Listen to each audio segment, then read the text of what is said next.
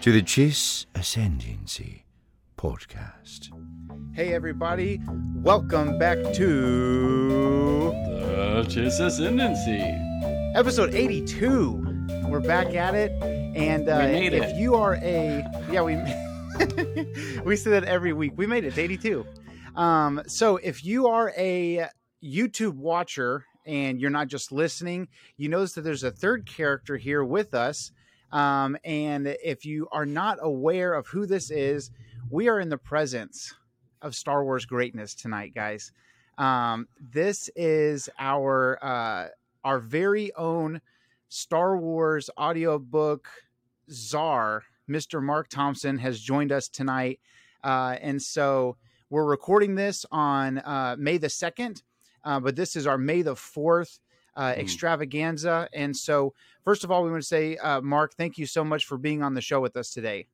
Oh wow! Thank you so much for having me. This is a huge honor, and for the May the Fourth episode, that's amazing. Thank you.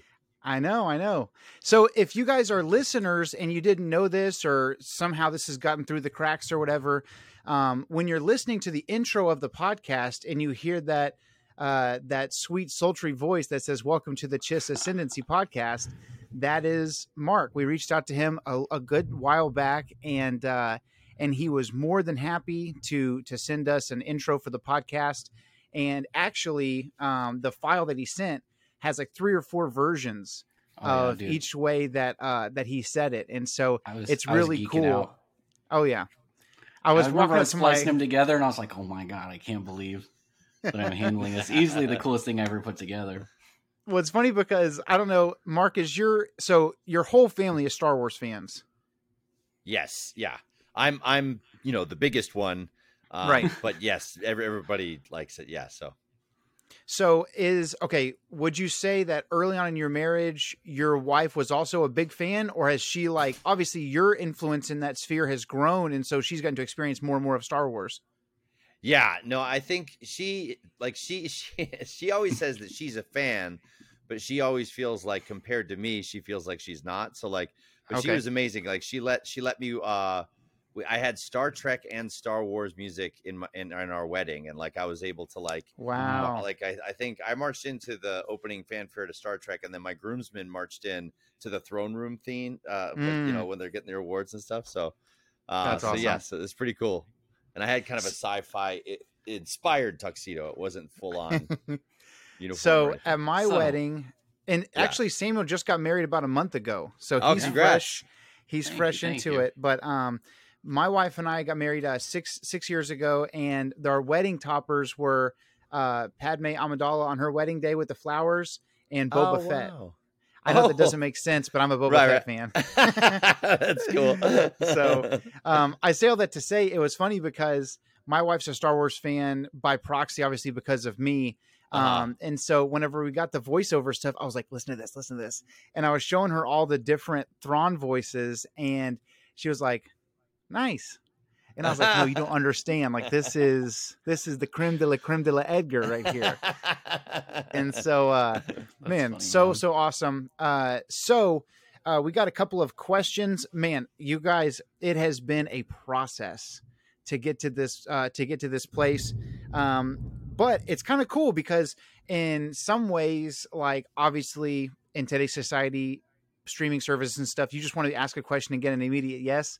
Um but working with mark he's always been very very gracious and open to like dude i'd love to be on the show but he's got to, we have to get approval from Penguin Random House Audio and then Lucasfilm. So while I'm impatiently waiting, the way that I'm justifying it to myself is someone at Lucasfilm knows that this podcast exists now because of this process. there you So, go. That, that works. That works for me. Yeah. Um, so we've got a couple. We we've got some questions here that we got you know vetted, and they're all good and they're all kosher. Um, but I did want to start. We made sure this was okay beforehand, but we did have a couple of questions from uh, listeners that I wanted to to throw your way and uh, and kind of get the show rolling. Is that cool? Yeah, absolutely. Okay. So this actually has something to do. Um, we have questions that are similar to this, but I'll go ahead and just read these off. Sure. Uh, so the first one was, what was your favorite Star Wars audiobook to do? Ooh, oh, it's always like asking you to pick your favorite child. You know, it's like, I mean, they're all so much fun, and I, I really enjoy all of them. Um, oh man, it's so hard. Uh, la, la, la. I think. Well, okay. I think. Oh, see, I'm having like three answers pop in my head all at the same time. I'll say, like, like I think Dark Disciple was really special, um, just Mm. because there was something about that story with Asajj Ventress and Quinlan that Mhm. was just really, I really connected with, and uh, that was like, I feel like that was the first time I remember getting so moved by the scenes that I got like a little bit emotional in the booth. Wow. Um, and then I have like, I think Force Awakens was special to me because I got to record that one several months before the movie came out, and it was Oh, kind of like cool. like this crazy experience of like, you know, knowing all the plot points of that movie, like you know, Oh, several months goodness. beforehand, and having to keep it a secret, and and getting locked in a room at Penguin Random House, and so that was just a weird experience and, and a fun experience because of that. And then like recently, just the, uh, you know, all, all the High Republic books, I, I really loved. Uh, um, Rising Storm was was a lot of fun, um, and just, just that like that the adventure of that one, and just the like kind of like like the like the, the character development, and really getting to know hmm uh, Stella, Stellan and uh, Elzar deeper in in that book. I, I really enjoy it. Like all the High Republic ones. I'm a huge Jedi fan, so that's a meandering answer. I apologize, but I I, I, I like them all. And then obviously We, the Thrawn books. How can I not you know love the Thrawn books? You know, like you not? How you Yeah, not? here we yeah, go, here we go. exactly. Like the uh, you know, especially the the uh, I got to record the 25th anniversary of Heir to the Empire, and that one was a huge. That that one was a big deal to me because like I yeah. I always tell this story, but like I was not much of a reader growing up. But Right. the one book I, I I bought on my own was Heir to the Empire because I wanted to find out what happens, you know, after Jedi and all this stuff. And- but then my teenage laziness got the better of me, and I never finished the book. So then Oh I goodness. got then I got hired of to do the, the anniversary reading, and I finally like got to read the book full circle, and it, and it was a big moment. And you know, and Ti- Timothy Zahn is just the master. So I mean, Oh my you know, goodness, any, any of his stuff is like huge honor to do. So. Can I ask a question real quick about the Heir of the Empire trilogy? Yeah, so yeah. You ha- you had a particular voice you did for Thrawn early on, and then Mhm. there was a change when the the newer trilogy came out. What was the the catalyst for that? Um, well, basically, when they announced that um, he was being brought back into canon, and uh, he appeared first on Star Wars Rebels, um, and I was listening to like, I, I, I, you know, I was just watching Rebels as a fan, and I was watching the episodes, and Lars Mikkelsen has this really interesting accent and cadence, and you know, it, it was this like kind of like you know, all- it was very, very interesting. And I was watching it with my kids, and I was kind of like subtly mimicking it to see if I could do it. they were like, "What are you doing?" I was like, "Nothing, nothing," because at that point I figured, well, you know, I did the Legends ones, so there's no way they're going to want me Yeah. to do the new ones. And then they asked me to do new ones. I was like, "Oh, cool." So then I, I decided to try to make it similar to what Lars is doing in Star Wars Rebels because Wow. I figured that's what a lot of people would be being introduced to, to Thrawn in the in the canon or the new canon for the first time. So I wanted it to try to be as consistent. So it was, I was trying to be a little bit more influenced by what Lars was doing. So Yeah. I've I've always just wondered because it's like, you know, you you grow up on one thing and then you hear the Right. difference, and you're like, I wonder Yeah, what yeah. it was. You know, I, Yeah, I've, yeah. I've Yeah. always wondered.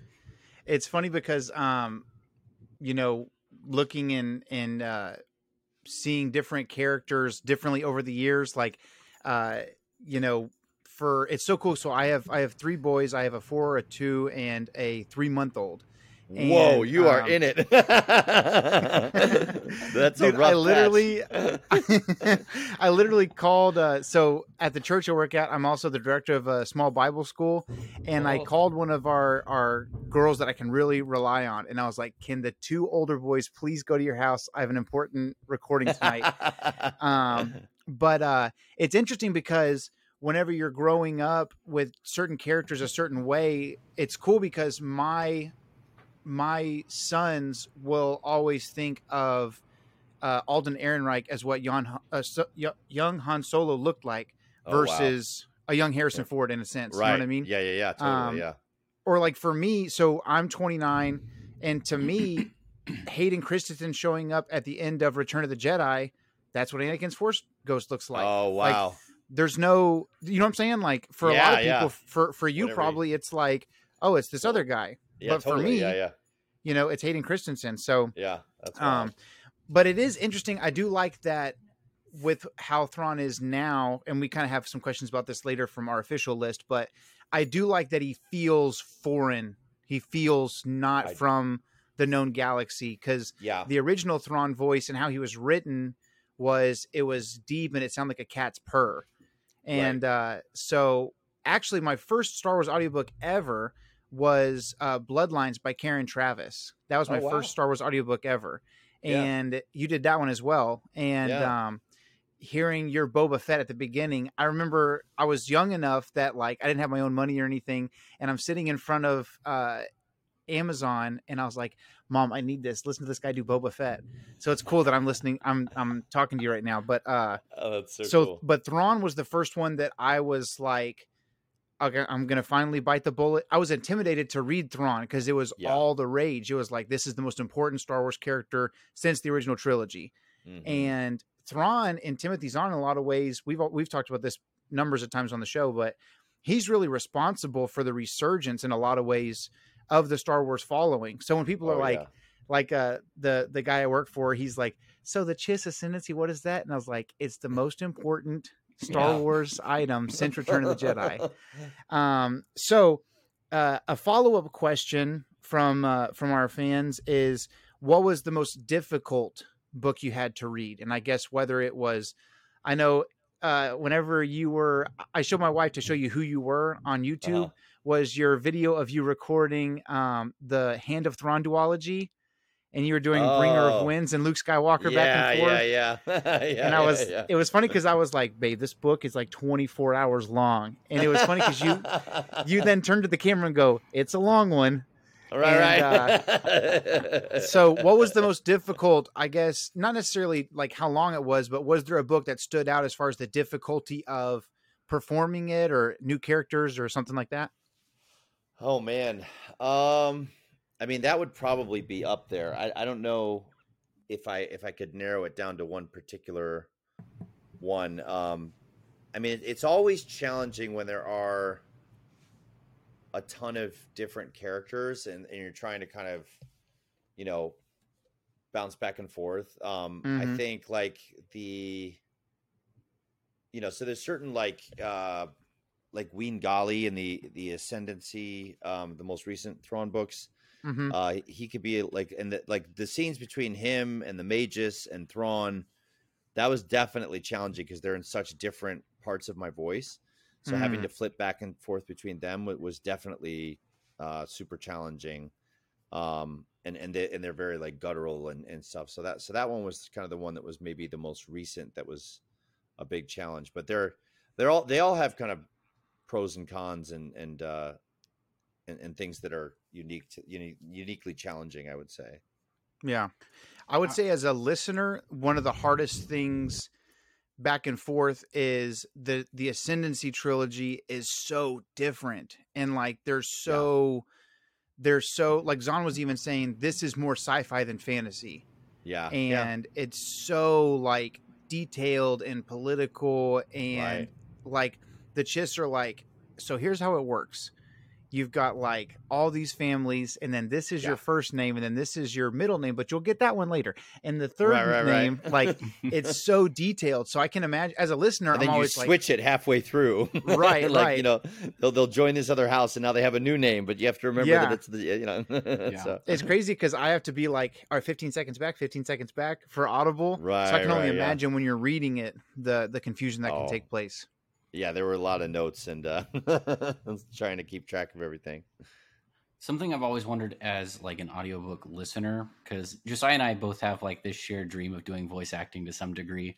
Oh, Um, but I listen to audiobooks and I'll sometimes hear like um, like for instance, I don't know how into Harry Potter you are, but the voice actor for that will Oh, yeah. sometimes like cross over a voice, like he'll be doing like Mr. Weasley and it sounds like uh, Uncle Dursley. And Oh. I always wondered, like, if when you're creating these voices, because sometimes, like, you'll have voices that'll be like similar that you'll just reuse for side characters. Do you have like notes, or do you just kind of like off the cuff decide what voice you'll use for what character?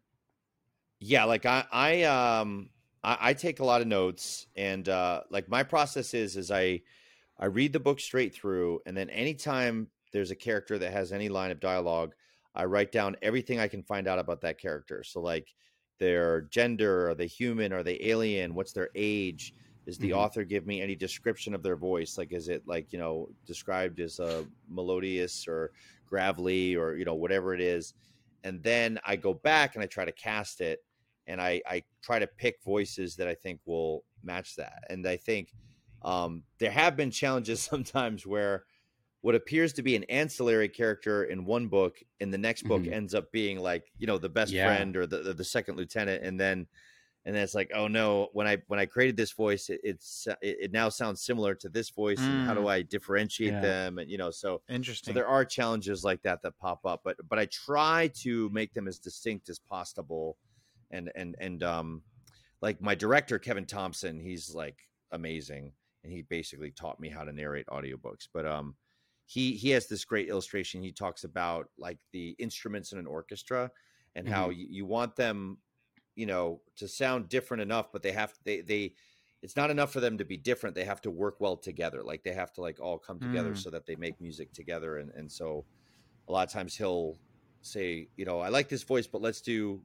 i, I think we need to make choose this one because it's going to match up better with these other ones and Mhm. oh and wow. we'll kind of discuss about you know okay these these guys are going to be talking a lot together so how can we make them you know um, complement each other and, and stuff like Yeah. that so there's a lot of definitely a lot of experimentation that goes into it I'm, I'm going Wow. off road a little bit, but I'm curious as I hear you talk more and more about it. So one of my Yeah. favorite voices that you do is Marchion Ro, oh cool and in light of the Jedi, there's like almost zero description about him. So Wow, when it comes to a character like that, I mean, that's such you like I've never heard you use that voice before, and I've listened. I think like every book you've done. Yeah. So how did you? What was your thought process behind Marchion Ro? Um, so I guess my experience when I was reading the book was that he seemed like, um, this like guy that was not really respected by the other Tempest runners, and you know, so I- so I felt like there had to be a quality to him that when you first hear it might be underestimated or, or kind of not and you not intimidated by and kind of like yeah, you know kind of unassuming. almost like dismi- yeah unassuming. That's a great word for it. Um but then as the book went on you saw how like brilliant and tactical he was and how he was kind of a few steps ahead of everybody. So i i tried to you know come up with the voice that i thought like at first you might see well who is this guy and like almost like you know the Hmm. guy kind of sweeping in the corner kind of the you know like kind of this unassuming Yeah. guy but then like he kind of has that like you know i think there's a you know when he is, is it when he is it in light of the jedi where he ends up cutting off Kassav's hand or something or you know but like there's like a it's like you know it's just like there's this there's obviously this like rage inside of him and this like Mhm. potential for that that switch to flip um Yeah. that that you know he could like flip at any moment so i was trying to kind of play with that and you know so I was, I was kind of those are a lot of the thoughts i was having trying to come up with him so It's cool Very because cool. if yeah, no, you he's just uh, such a cool character. oh yeah yeah Was it Charles hard to do uh just like the this is like a silly question, but was it hard to do the switch from Marcion Ro to Markion Ro? Yeah it was a little bit hard In my in my mind, like when I'm reading the comics and stuff, I'm like, there's Marcion. Like he still Yeah, hasn't yeah. switched in my mind. Right, right, right. Yeah. Now I have to like remind myself. Yeah, yeah. It was uh, it was definitely a process. They they when whenever we record them, we always get a list from Lucasfilm and like this is the master pronunciation and this is how we want it pronounced. And so Oh wow. there was there was some breakdown between um, what the people telling us what to do told us how to pronounce these things versus how the authors were pronouncing it and then Right. and then there were like you know they had the high republic show and obviously it was it was they were they were doing a lot of interviews and stuff so i, th- I think uh, for consistency they said let let's do it how the authors are saying it and let's make sure but there was some Hmm. communication breakdown because even when you listen to the first publicity video of of Markion, it says it says Martian and those little animatics they did. Oh yeah, yeah, Um, yeah. You know, like the very That's true, first I didn't one think about says that. Marcion. Yeah. So like, so there was there was you know, I, I guess there was just debate early on about how they were going to do it, and so um, Interesting. yeah, it was a bit of a gear shift, but uh, I, I'm glad it'll be consistent moving forward. So yeah it's cool because his character is so um like for those people who've read the books but aren't necessarily because there's levels to star wars fans not in a sense of how like not in their worthiness to love star wars Right, right. just in in the depth like not everybody wants to read the comics you know and yeah. uh but uh there's people who they love the movies and that's all they need and they love they really love it but that's all they need and then you Yeah. have people who well i'll watch i'm not going to watch your cartoon okay i'll try clone wars and then they're hooked and then they watch rebels and all that and then you have the book readers and i would say the the furthest down level besides like the the you know role playing game is i would say movies and shows and books and comics that's kind of Yeah. like one of the really deep levels yeah, and it's interesting because if I would have seen the comics first, I wouldn't have pegged Marchion for having the voice that he has in the audiobooks. yeah, But because he's so jacked, he's just this giant Right. gray dude. yeah. But I think that hearing your voice for him has and I think made it even better because he's not the typical jock like he's not the uh oh my gosh, what's the Tempest runner with the big horns? oh, Pan Eyta. yeah, he's not the Pan Eyta Yeah, yeah. sounding guy because Pan sounds like the big jock baseball Right. hockey player guy Yeah, yeah. but but Mar- Marcion Markion is very um to me it's almost like he's so irritated by everybody around him he's finally just Yeah. talking through it's like almost through clenched teeth like right, right, this right. morning i'm getting my my boys ready for school and my wife's asleep because she's been awake with the baby the whole night and my my oldest but he's still only four so he's oldest but he's only four and he's running in his sandals like flat-footed and i was like your mom's asleep and it was Right. had like that marking on quality to it where it was like right, right, you right. wake her up so that was i think it's funny because he does have that natural like just like you said like the the anger that's welling up from the mistreatment from his parents and reading the the markion two part story like their whole pe- people as a species has this troubled past Right. um so I, all that to say i think you nailed it because he Oh, doesn't thank have the you. typical like i'm just going to beat you up kind of guy like he's you can tell he's a thinker and i think he's such a cool hybrid of physically imposing but he's also like he's outthought the jedi so far yeah. like we're gonna have yeah. to go 150 years back to see where all this is we don't even obviously you probably know more than us but we're not gonna see what's happening 150 years ago Right. and then ultimately my guess is they're going to end up back at the end of where the fallen star is and then we're going to see how that plays out to somewhere around the phantom menace or something and so Mm, yeah. he's outthought the jedi and that's all we know for now you know Right. till we go back to that timeline but um yeah.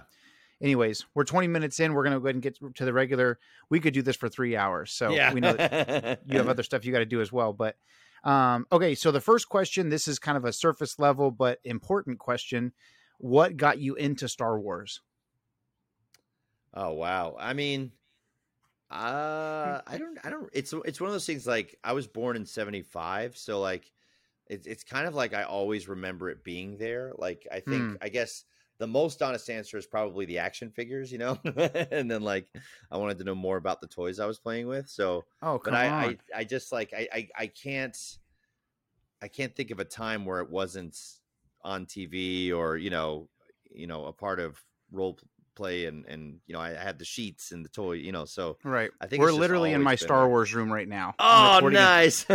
That's great. I love it. yeah you're talking you're preaching to the choir right here Yeah, yeah, That's awesome. So basically, it was always around, but wanting to dive further into the stuff that was surrounding you, the the clothes and everything. You wanted to know more about it. yeah, yeah, yeah, yeah, yeah. And it's just you know those that you know the the the older I get, the more I think about like how formative it was and like just how it really planted these seeds in me about you know you know this this force that you can't see but it's there. And even though you can't see or touch it it's there and, and just and this this battle for good and evil. And it's just it, it Mhm. really kind of shaped me in a lot of ways and kind of like helped me understand you know some spiritual things in my life you know by giving me a kind of a some something that was kind of on my level that helped me understand some of these deeper questions in life and uh and i'm very grateful to it for that and george lucas Yeah. for that Definitely. So, uh, seeing that Jackson character Josiah held up uh, reminded me of the From a Certain Point of View books. oh yeah And I have this question that Mhm. uh, has just been in the back of my mind since I listened to it. And how locked up did your falsetto get narrating the Kloo Horn caper? Oh Dude. wow yeah yeah you talk about challenging books like that was definitely I was gonna say that's the most challenging one right there. right right right Oh we may have a winner now yeah Doing your absolute highest register for, I think it was an hour and a half long. yeah That yeah was yeah that was okay. I'm a lover of all things Star Wars. You can ask anybody. I am ridiculously positive. But every book that comes out, I'm like, I'm reading this book. I don't care if it's I don't like I don't necessarily identify as much with this character, but I'm a Star Wars fan. I'm Right. reading this book. But Yeah, yeah. Kloo Horn Cantina Caper almost broke my spirit, dude. We had just gotten past we had just gotten Uh. past like some amazing like sand Right. stuff, some Yeah, yeah, yeah. amazing like the the the come along Boba Fett story, like all this crazy stuff, right right and right it was a freaking hour. yeah. yeah. Dude, I was Well, like, so, yeah. How many times you go through that water bottle doing that part? oh, yeah. Yeah. That was like a two or three bottle story. Yeah.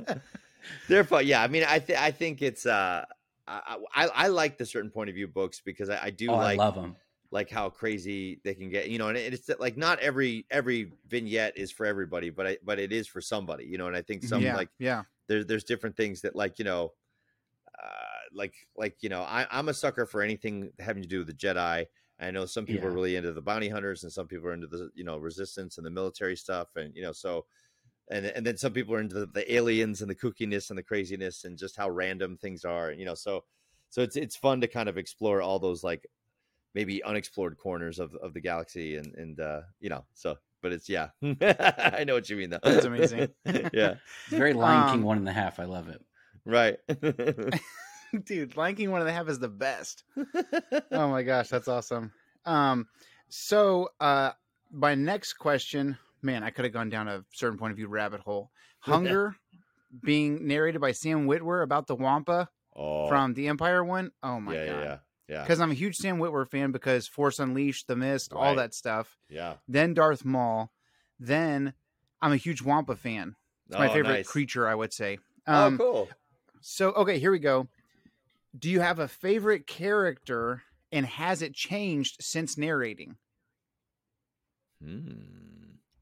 Um, I'd say my favorite Star Wars character is Yoda, and it hasn't really changed much from narrating. I, you know, only deeper appreciation for him because, like, what I do Hmm. love about the books is you get into everyone's inner monologue, and like you get to, like, yeah, you know, that's hear- the that's the difference maker for books. Yeah, yeah. And I didn't realize that growing up. like I think now I understand why people like reading. Like, oh, this is cool, you know.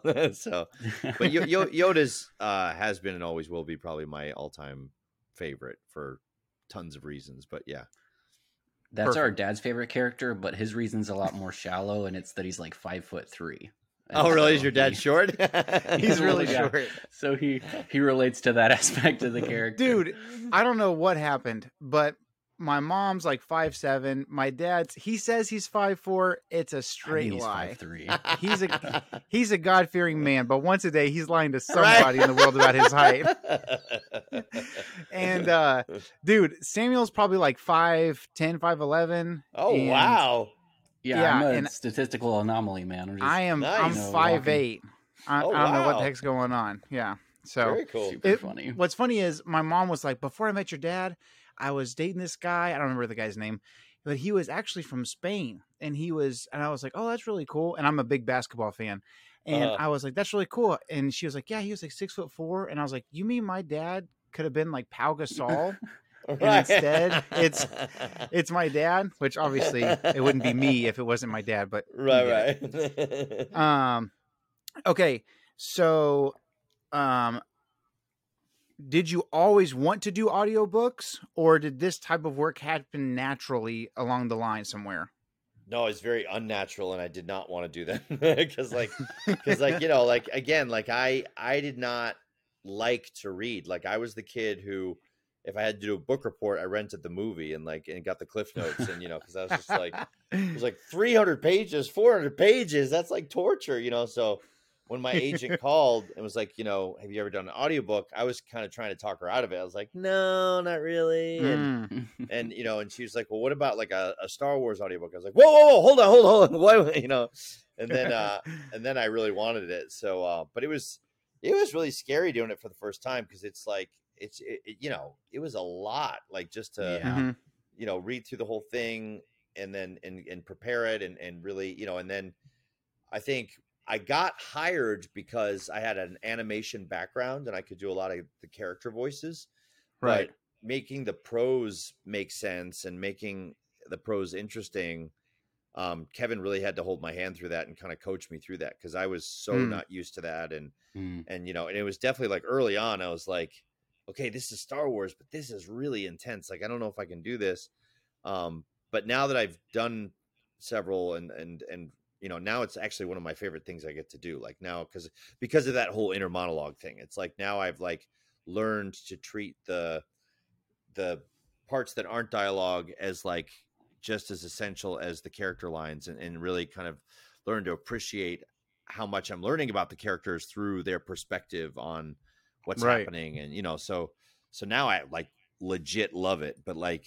initially i was trying to get out of it and not wanting to do it And I feel like early on you would have been doing more legends material, so it would have Yeah. interacted with like original characters. I feel like it probably would have been pretty intimidating to do like a Harrison Ford. Like I, I I'm decent at impressions, right right but like my impression of Han Solo is my impression of your impression of Han Solo. yeah, so I feel yeah. like Let's be real. He has he has uh so I have okay, uh, I have the way that we do words I impressions, I assume you do like you have a line that you go to that you're like, yeah you know, okay, okay, hey, hey, hey, hey, and this is your guy. Samuel all the time, like if you fall in love with the show branched after this and go back and watch other shows, you'll see him do this 75 times over the last 81 episodes. so, Samuel, when are you going to get to do your Man, Han I'm- Solo impression again for this? No, I'm nervous. Um, it's real. I promise you, it's just my impression of your impression, and I only have it from this one time. It was Han talking to Luke, and he goes, "Hey, kid," you know, and he that's that's all I've got. That's the that's the beginning good and the end. that's good of i my like whole it thing. And uh, I just feel like it would be so intimidating though, because it's uh, he's just one of those voices that's hard for me to do. No but you've got to yeah. nail them, right? Yeah, yeah. No, it's like I think it was like when I started those books, um, I either was not aware or didn't know about how big of a fan base it had. Like I knew obviously people would be fans of Star Wars, but I didn't know how big of a following the audiobooks had. Um, and so I was kind of like blissfully ignorant of, you know, what what people thought of them or whatever.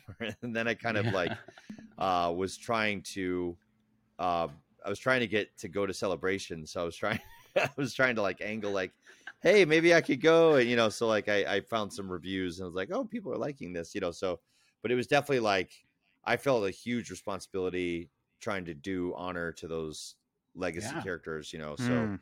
um, so it was a lot of like rewatching the films and like recording little sound bites and playing them in my ear and, and just trying to and like and I definitely do what you do. Like I found like a line or two and I got the cadence of it and you know and I, I would go Yeah. back to those lines all the time. So And I feel like so much of impersonations is not just the voice itself, because obviously it's impossible to do everybody's voice, but the if you can get, like you said, the cadence, like if you can get the mood and the attitude of the character down, Yeah. that's just as important as the voice itself. yeah, yeah. Like that's why everybody like anytime anybody does a Donald Trump impersonation, like they have a whole face, they have the hands, Right, yeah, yeah. you know, like everybody's got the whole spiel. Yeah. Um, awesome. Okay. So um, here's a fun one. This is something that um, basically what you get to do for a living. That's like my dream job. Like getting to Oh, read cool. Star Wars books for a living is super cool. So yeah. I'm curious to to know. So being a part of the Star Wars community has created some of my best friendships. People I've met online, Instagram, getting to do stuff like this. If you would have told me 10 years ago, hey, that Boba Fett guy, you're going to do a interview with him, I never would have believed you. Um, so it's given me some amazing uh, opportunities. So for you, what is a besides reading the books, what's a once in a lifetime Star Wars moment that you've got to experience because of the industry? Oh wow, that's cool. Um, all right, the first one that popped in my head was at the last celebration. Um, Anthony Daniels had just written his uh, memoir of uh, you know uh, what is it? I am I am C3PO. I forgot the title of it now. Yeah, I think it's Um, I think that's it. I am C3PO. Yeah, yeah. Um, so, and I believe uh, Random House may have published it or something. So, because I was there with them, I got invited after like one of the evenings of celebration to attend like a a, a book, you know, a book premiere party, and he was there.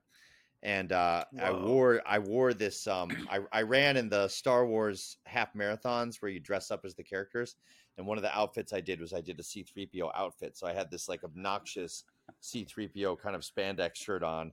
And I wore like a nice blazer and nice pants, but I had like this obnoxious C3PO shirt on. So, and I wore it thinking, well, maybe this will be a conversation starter or something. So I go to this event and like he's there and you know he's kind of on one side of the room and I'm on the other and I'm like, do I talk to him? I don't know. I'm nervous.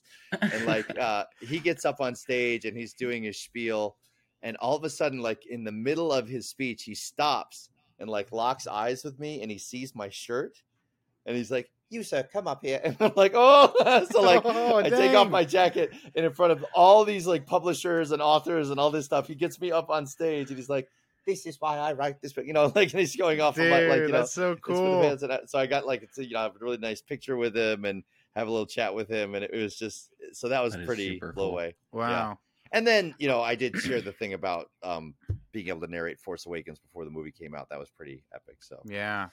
But- So were you was anything this is off topic, but was anything in the Force Awakens like um you know I've been trying to grow the channel and stuff. So right now shorts are a big deal. So I've been cranking out like little you know 50 second things a day. Uh-huh. Um and so the biggest question I had leaving Force Awakens was what the heck's going on with this Snoke character? Who is this? Is this Oh, and yeah. everybody thought it was Plagueis and all that stuff. Um did you so when you're reading for this character did they tell you ahead of time and I, i'm only asking this now because we know who he is and i'm not going to get Right, you in right, trouble but yeah, yeah. at the time did they say so this guy is this type of character like or is it just you read the line No, I just all all I got was the book, and like, and Okay. I I was, just, I had just as many questions as you can imagine, and I, you know, Mm. I, uh, I I think I also thought it was plague. I also thought it was Plagueis, um, and I, I remember like, you know, I I was so paranoid about wanting to do the characters that were going to be in the film, and like emulate what they're how they would be performed in the film in the book. Um, Mm. and so, and since there were no references, like I was trying to be like, can I see some footage? Like, can I go, you know, and, uh, you know, they sent, they sent me a couple audio clips of things, but mostly it was like me, like going and, and finding the trailers and recording the trailers. I remember like for Captain Phasma, there was a talking Captain Phasma action figure. So I went to Hmm. the toy aisle and was recording the talking action figure to try to get some Wow. idea of what Phasma sounded like That's really Um, funny. you know and so like i think they said eventually we begged them and eventually they sent me some stuff for Bala-Tik and Unkar Plutt just so I would know what to do. Um, but most of it was just off the trailers and my best estimation of of what it was going to be like. So wow that's pretty awesome yeah, I would say the coolest. Obviously, we're still a much you know smaller show and things, but probably one of the coolest things is uh, I got to meet Ray Park a couple of weeks ago. oh um, wow, and uh, yeah, he was in Houston the day after my birthday, oh, and so um, I got to meet him. Super super sweet guy. He talked to me for seven minutes, wow, and he's paid by autograph. So me being the greedy son of a gun, I'd be like, you know, see ya, see ya, you know, Right, just trying to rack yeah. up the cash. yeah, Um, but uh, we talked for seven minutes, and so I had a uh, comic book that had Maul on it that he was going to sign, and I said, "Hey, I um, I had this. I literally bought this here, but I printed some of my toy photography work. Would you sign that instead?" and he said for sure. And uh, I paid for two signatures, and he signed like seven things. Holy And moly! He he loved the art, and he sh- he told me the things he liked about every picture. He was That's like, so cool. "Wow, Maul looks ripped in this one," and I was like, "That's because you're you're so cool and ripped, right?" yeah. and, uh, so that was probably the coolest thing was oh, that's not- not that like the podcast itself opened any doors, but it was cool that the photography that I've done in the past, the guy that's Darth Maul thought it was cool. yeah. Uh, that was that was really cool. So I applied for the media badge this year for celebration. Um, didn't get in this year, but we're gonna we're gonna keep going. Are you guys um, going then, or no? Or you're not going because you didn't get the media No, that was kind of like because it's in California and Ah, yeah, like yeah. to fly and to stay and all that stuff. Yeah. I could foot the bill for those two things if we got the badge type Right. of thing. yeah, yeah, yeah. Um, but uh, I did get asked. It was so dumb because I have a big event that weekend that I was going to ask months ago. Like, do you mind if we scooch this if I get to go to celebration? oh yeah. And I actually got offered a ticket a couple of days ago, but because it's so close, I Right. can't move the event. ah, dang. um, oh well. So, but some someday, definitely going to Yeah. go. Um, okay. Uh, let's see. We asked you what your favorite book was. You got to narrate. You kind of already covered that one. Let's see. Do do do do. Is there a book or character? Okay, here we go. Is there a book or character or story you would most like to be the voice of, even if that hasn't like, even if there's no book for it yet? Is like, what's your dream Star Wars narration gig? Oh wow. Um I would I would really love to do like a a Yoda centric book like like that's totally like Oh wow. you know with him as the main character like I like I've done several where he's you know there and he's guiding and he's like kind of on the side but like I, I would really love to know like I would love to know kind of like what we're getting with the Obi-Wan series like I would love to know what Mhm. he was doing on Dagobah what advent if, if Mm. he had any adventures there was it purely hiding out you know like I, like I, that would be like my dream dream thing is to be able to Right. maybe fill in that gap you know between yeah because uh, it's it's uh it's interesting in i i want to say it's in a new hope certain point of view i can't recall um and i want to say that this one was narrated by jonathan davis but oh there's one where it's uh he has two huts on Dagobah and he goes to one during the summer and then Yes, one yes, during the winter yes yes yes and that would be so cool just i could honestly watch four or five hour long episodes of him just pulling up mushrooms out of the ground I could care right right less yeah as yeah, long yeah. as it's Yoda doing stuff. But like, yeah, totally. it would be interesting because like you have, if you think about it, like Yoda has a very, um, he's obviously a very strong character, but he has some of that uh, Master Comac in him where it's like he'd prefer to learn versus like he's not a fighter by nature. Like Mace Windu has a more aggressive personality, for instance. Yeah. And so it would be cool to see like him on Dagobah and how do all these Dagobah is such a dark side nexus and everything living there is violent and aggressive. How does he bring peace to that area where like there's none of these animals it doesn't look like they're bothering him, hunting him, like he's Yeah. brought his own sense of balance to that ecosystem. That would be cool. Yeah. No, yeah. So Dang. Okay. Well now we have to show that we got to we got to pitch to Lucasfilm. right, right, right. Okay, uh here's a good one. Um what new characters in the last like 5 or 7 years or so uh have been your favorite characters? okay. Wow. Um. um. I like. I really like. Um, from the Ascendancy books, I I, I thought Haplif was a really cool character and, and really kind of this really interesting, conniving, you know, uh, snivelly, sneaky guy. Mhm. Um, uh, I, I think uh, I, I I'm loving I'm loving the high uh, High Republic stuff. Uh, so I love like um, Stellan and Elzar, and um, I love um, Orbelin and Sskeer was really fun. So like all, all those guys are like really really Oh man, I'm a Sskeer really, really- fanboy. yeah. I need more Sskeer in my life. Me too. Awesome. Okay, perfect. Um, okay, dream. Oh, here's a cool one. Dream. I've said that every question. uh, dream cameo would be in what Disney Plus show? They call you just like John Williams from Rise of Skywalker. Hey, Marc, right, right, right. what's your dream cameo for a Disney Plus show? You can give us a show and what would you want the cameo to be?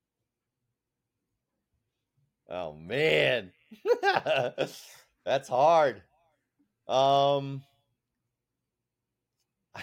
I mean, I have a couple. Like, I, I would like, I guess at this point, because I would have loved to have been in the Obi Wan show, um, but that's come and gone. But like, maybe I, I mean, it would be so fun to be in the Ahsoka show, and I have this idea of like a character who, because I always wondered, like, how did the Jedi go from there being like tens of thousands of them to by the time Rey's around, like, wait, the Jedi are real? That's a real thing. And I was Mhm. like thinking, like, uh, an interesting character might be like a a con man who's like swindling people, pretending he's a Jedi, but like it's all like sleight of hand Oh, stuff, wow. and like you know, like so maybe I could like be like a, a a faux Jedi on the Ahsoka show or something. But I also like thought it'd be so cool if like when Thrawn shows up in Ahsoka, if that's where he shows up, we don't know, but he's coming, I imagine. But uh it'd be so cool if like I thought it'd be fun if me and Timothy Zahn were like imperial people like you know like like just like you know in in the pit or something like doing some computer work and like had like a yeah, just like a quick little yes sir commander Thrawn or something like that you know just some like little off thing that we could like do but, oh uh, man, That would be really fun.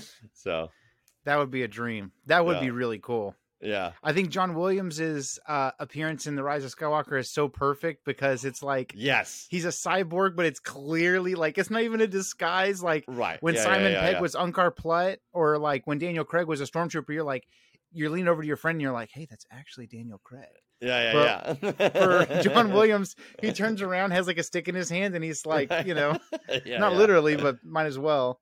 yeah Um, okay, that's awesome.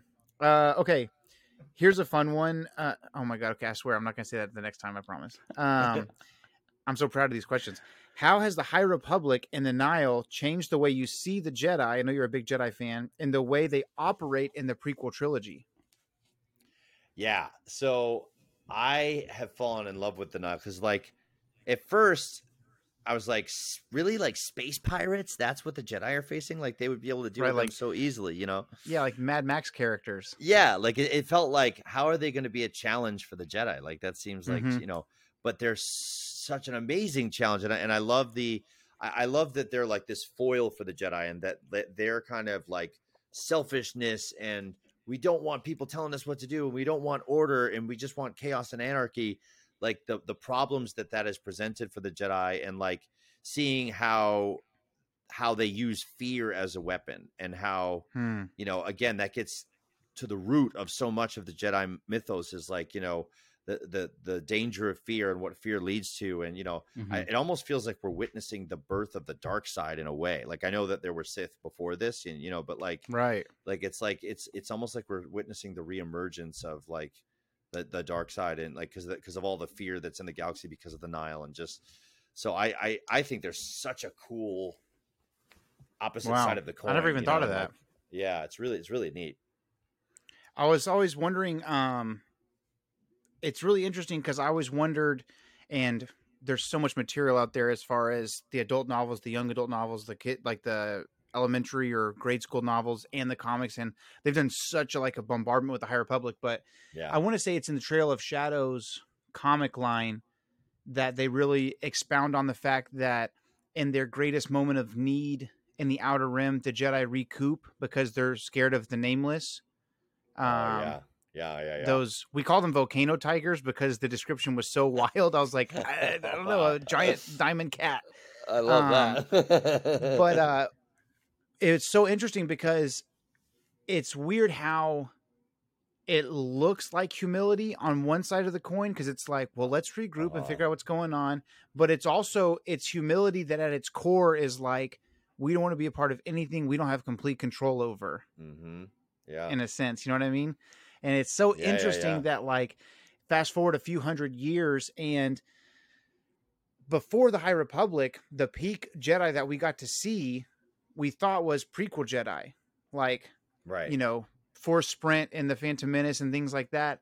but Yeah. really they're at their weakest. Like even though there's more of them, we get to see more crazy stuff. They're at their weakest Right. because they're under this shroud, and you've always got like I'm not really a big Mace Windu fan because you've Mhm. got Yoda that's like something's wrong, and I don't know. It, it feels like Mace is always like let's do something drastic to fix it. right, and, right. um, yeah, It's interesting that like maybe obviously I mean I don't assume that Sidious is in control of the not Sidious but like I don't assume that there's any Sith in control of the Nihil. I think that their own thing. But I do think Oh, that you make a really great point that the web of fear that they're spreading across the galaxy that's counterbalancing the light that the Jedi are supposed to bring yeah, kind of opens the door for the shroud of the dark side to come into play yeah, yeah. because the Jedi aren't at their peak because they're they're it's interesting because Yoda tells Anakin, let go of everything you fear to lose.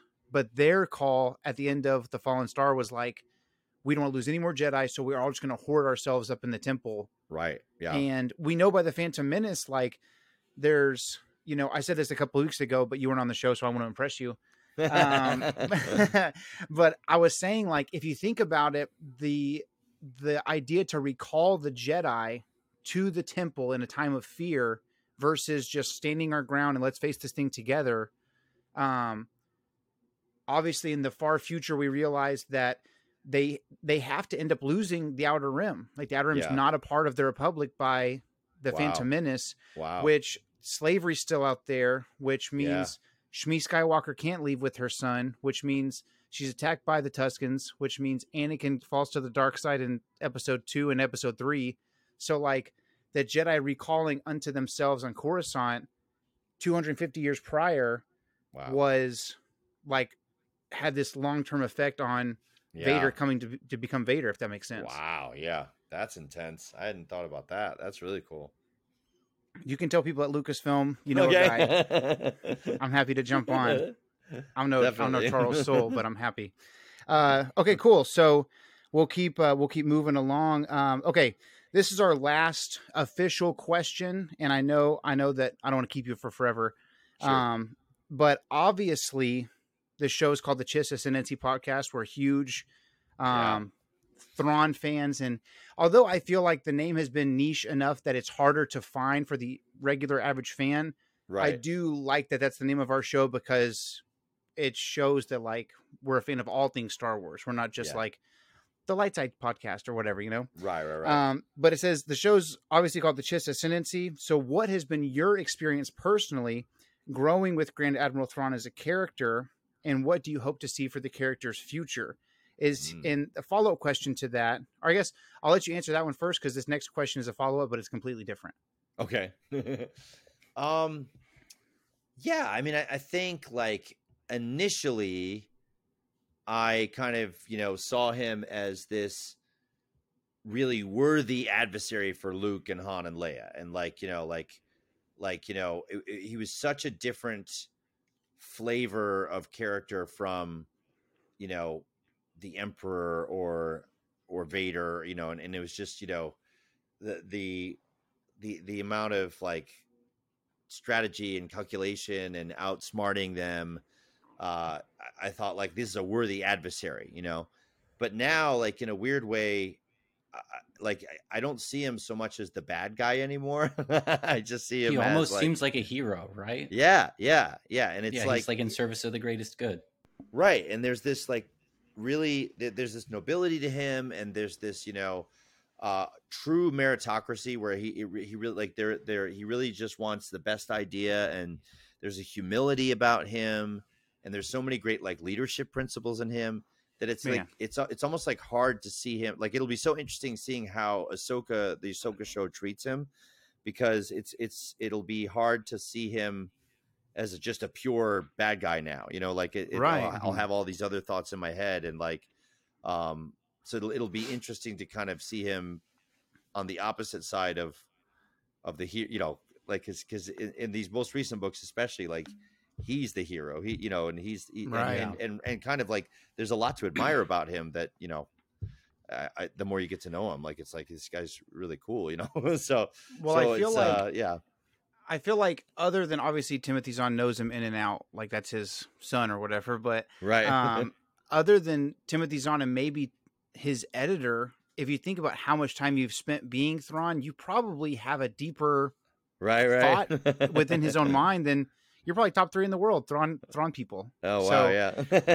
um, it's really interesting. I've said this a million times on the show before, but I totally agree because how do you go from um, a worthy but completely evil adversary in the Heir to the Empire trilogy, right? Right. Like kept the Noghri in the dark about their slave, you know, servitude type of thing, Yeah. and um, you know, the just his personality was like uh didn't believe in the freedom the rebellion was bringing. You know, he literally, or the the New Republic, literally called them the rebellion because he was like, I refuse to concede that they're the ruling Mhm. government now. They're still the rebellion to me. And yeah. um, but the character in Rebels was also more on the not as evil, but like he didn't have time to hear out why Hera Syndulla wanted to free Ryloth. Like that, Right. who, who cares? You're up against us. yeah. Um, and uh, so the canon Thrawn trilogy that came out, and then alliances, you're like, well, hang on, this guy's helping Anakin and Padme. Hang on a second. And then treason, it's like he says kind of openly, like, I'm here to help the ascendancy. yeah. and yeah. then in the ascendancy trilogy, he's 100% protagonist. Right, so right. I'm really like I wonder if he'll be the bad guy, and then at the end of the Ahsoka show, it's like maybe there's a worse bad out there, and he's gonna. I don't know what's gonna happen because I don't think ultimately he cares about our our galaxy.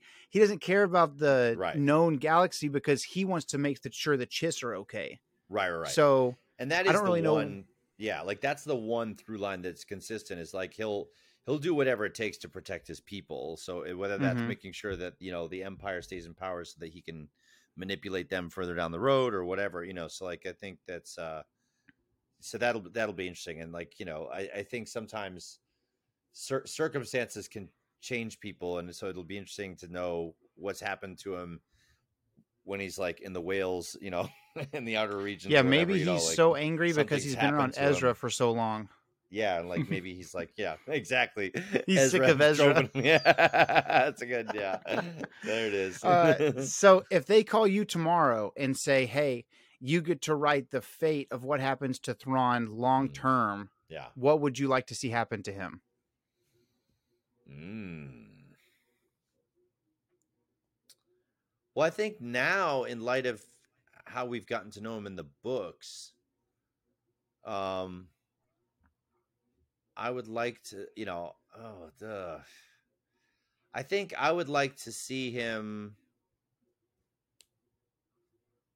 initially try to, like, you know, battle Luke and them, but then eventually, like, team up with Luke and Ahsoka and and and and try to like battle uh, you know whatever like whether it's the Grysks or like some other you know thing. Like I, i'd like i'd like to almost see luke uh, team up with Thrawn and Thrawn maybe come around and, and see that the em- like you know what, what if if he really was just manipulating the empire for the sake of putting himself in the right position to protect the chiss then maybe now that the empire's fallen when he comes back maybe he'll go with Luke but I, I have a feeling he's going to be the big bad again so I don't think that'll happen but Right. but uh, I think I think that's where I would want to see it go now is like maybe like like you're saying like kind of like an even greater threat coming, and then Mhm.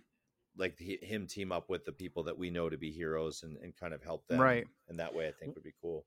What's so strange to me about where he's at now? If it was just him being pulled out by the Purrgil, I think those creatures Yeah. are called. Yeah, yeah, If it was just him, I can see a world where he's like, well, I'm ticked. I've been in space with these whales for four or five years, whatever.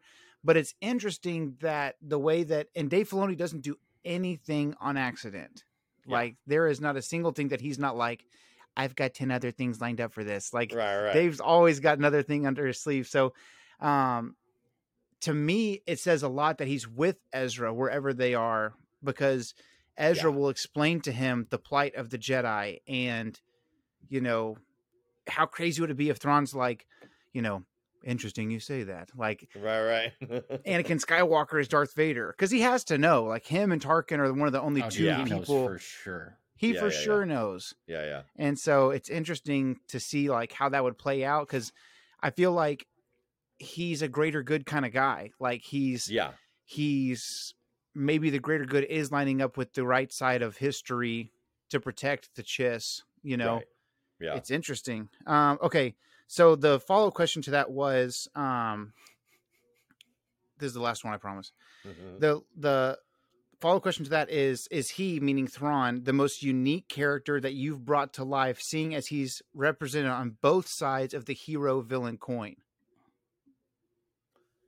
I think the way you phrase that question, I would say yes. like, yeah, I mean, yeah, because it's like, and it's like you could see how, like, I've asked, I, I got to interview Timothy Zahn uh, somewhat recently about this, and like, I think his take on it is he doesn't he doesn't see a difference. Like, he really feels like, depending on what circumstance and situation he's in, he's always doing what's best for his people.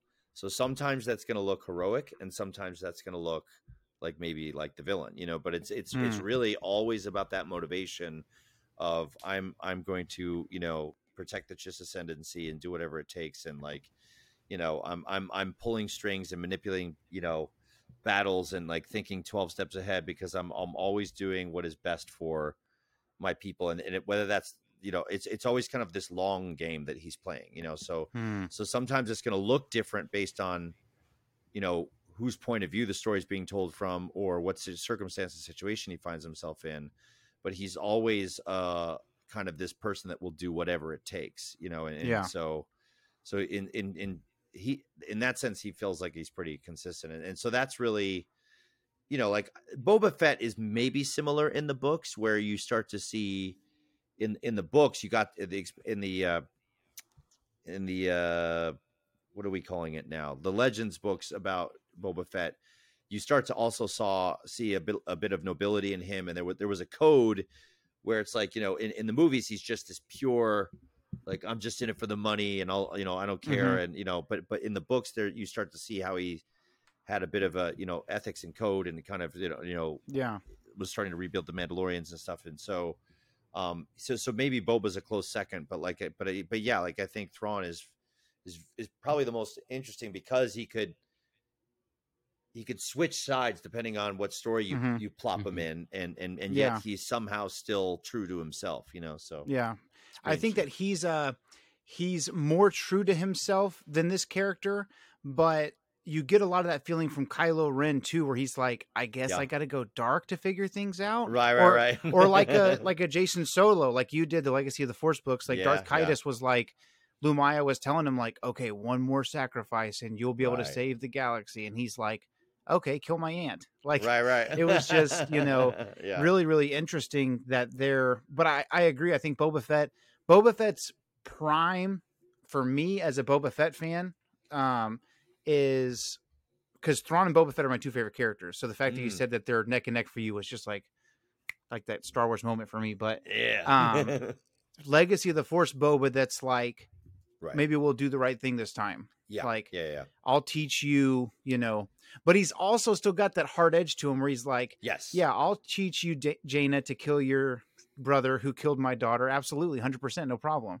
Right, right, right, like yeah, he's still getting his too. yeah, Um, totally. very cool. Okay, so uh, this would be foolish of us. So that's our last question. Um, but I would love to. You probably get this all the time, so it's probably like another day in the park for you. But I would love to hear if you wouldn't mind. I don't know how pressed for time you are, but I would love to hear you do a few key impressions that are some of our favorites. Would you mind? sure. Yeah, no problem, no problem. Yeah. Okay. so you've done this one for us before because we're the Chiss Ascendancy podcast, but um Samuel, could you give us a prompt for something fun Oh, God. for Thrawn to say? Um, I you can't put me on the spot like that, man. I don't know. Uh, Marc, you're the professional. You you know, you're sure you have something fun in your back pocket. um, let's see. Um, Oh, I got one for you. yeah. I will lay I'm gonna make this my daggum this is gonna be my text thing from now. I'm gonna strip it and make this my text tone. In Thrawn's voice, could you tell us that Bo Katan's not a real Mandalorian? okay. These foolish people. Bo Katan is not a real Mandalorian. How dare she claim that title? Perhaps she needs to face me in battle. I will take the dark saber from her, and I will rule Mandalore. chills, straight chills. I did hear you do one before where you uh, I can't remember what podcast it was, but you did Thrawn uh, ordering a hamburger. Oh yeah, that yeah. one was really- you're like, Extra cheese. That was funny. Okay. um, Sammy, you did Han Solo earlier, so I guess we can pass on that one because Oh yeah, You yeah, did such a great job earlier. Impression, yeah, that's the one we want to go with. Um, okay, we did have a question about like characters like Jabba or characters like that that need a little extra um Like modulation. like Yeah, yeah. modulation in editing. What do you go with for characters like that? I Do you just I- do like the gruffiest voice you can do and they add stuff to it? yeah, yeah. I'll, I'll I'll do the best thing that I can do, and then they can tweak it. But like you know, It's wabashi tu so bacha solo. Oh, oh, oh. Itu wabachi tomba Chiss Ascendancy podcast. oh, oh, oh. and then they might put a Dang. little gravel on it. So That's pretty Still fantastic. really good. Still really good, yeah. Okay. Um. All right. all right. As soon as you're like, "Hey, this is really annoying, guys," let us know. We could just we could do this without the podcast all night. Um, okay.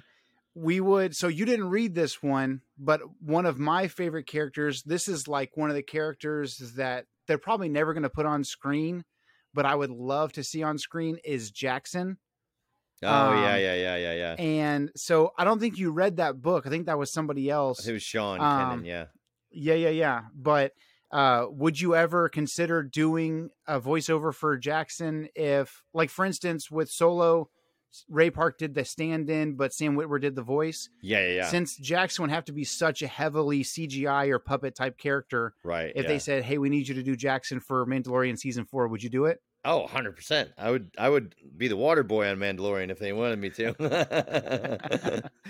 Did you, Filoni, um, sir, would you did did uh did you what do you think that they same that they do with some other characters where they're like here's kind of what you're looking for do you think that jaxxon was because he is inspired by bugs bunny that's why sean read him that way Uh, I, I probably yeah. Like I, I, I, uh, I haven't done much research on Jaxxon, so I, I, I don't know. But that I, I would imagine that's probably what they were going for.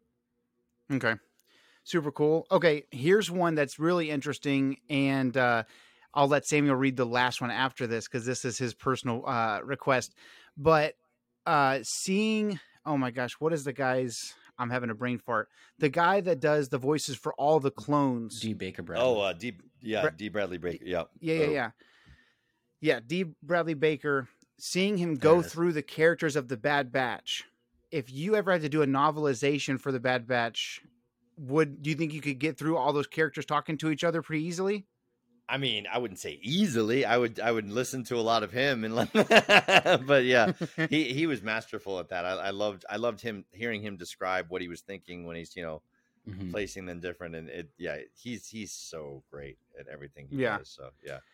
do you have a favorite member of the bad batch Oh, uh, I is it uh, the the big guy's Wrecker, right?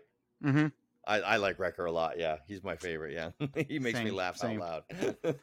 Uh, do you ever catch yourself doing a wrecker at home and if so could we hear some Pick up your socks. We gotta get this house clean before your mother gets home. Oh my gosh, fantastic. Okay, we'll do one more. Samuel's this is one of Samuel's bread and butter characters. Uh not that it's a you know, cool character or anything, but this is something that he, I was making a list and he wrote this one down. So what what do we got, Samuel? Yeah, staple character for me that you've done. Um, that's just it sticks in your brain is uh, Arihnda Pryce's mom. The way that you uh you had her, and it was in the it was in the Thrawn book, and I don't care for that uh, storyline as much as I care about Thrawn. So when I re- when I re-listen, I'll just like I'll just stick to Thrawn. right, but, right. Uh, in that audio book, and, and I can, it's just one of those things. Like I only have "Hey Kid" for Han. For her, Arihnda Pryce's mom, I just have Arihnda. You know, and you just have that, you know, kind of voice in it. It always just stuck with me. Arihnda. I'd have to like, I'd have to like re-listen to my reference for it, but yeah. That's amazing. Okay, perfect. Well, um man, this has been magical. This is Christmas Oh, morning good. for me. So, um, thank you so so much. Uh, is there any uh, plugs or social media or anything that you would uh, like to put out there so people can follow you and and keep track of what you're doing? Yeah, sure. I'm uh, Captain Ehud on Twitter uh, and Instagram, and then I'm just my name, Marc Thompson, M A R C, on uh, Facebook. Um, and I'm actually uh, I am I am going to Star Wars Celebration. So if people wanted to say hi or get something signed, I'll, I'll be at the uh, Penguin Random House booth, audio, and uh, and I think we're going to be on some panels and stuff like that. So we're still finalizing cool. the schedule, but Very awesome.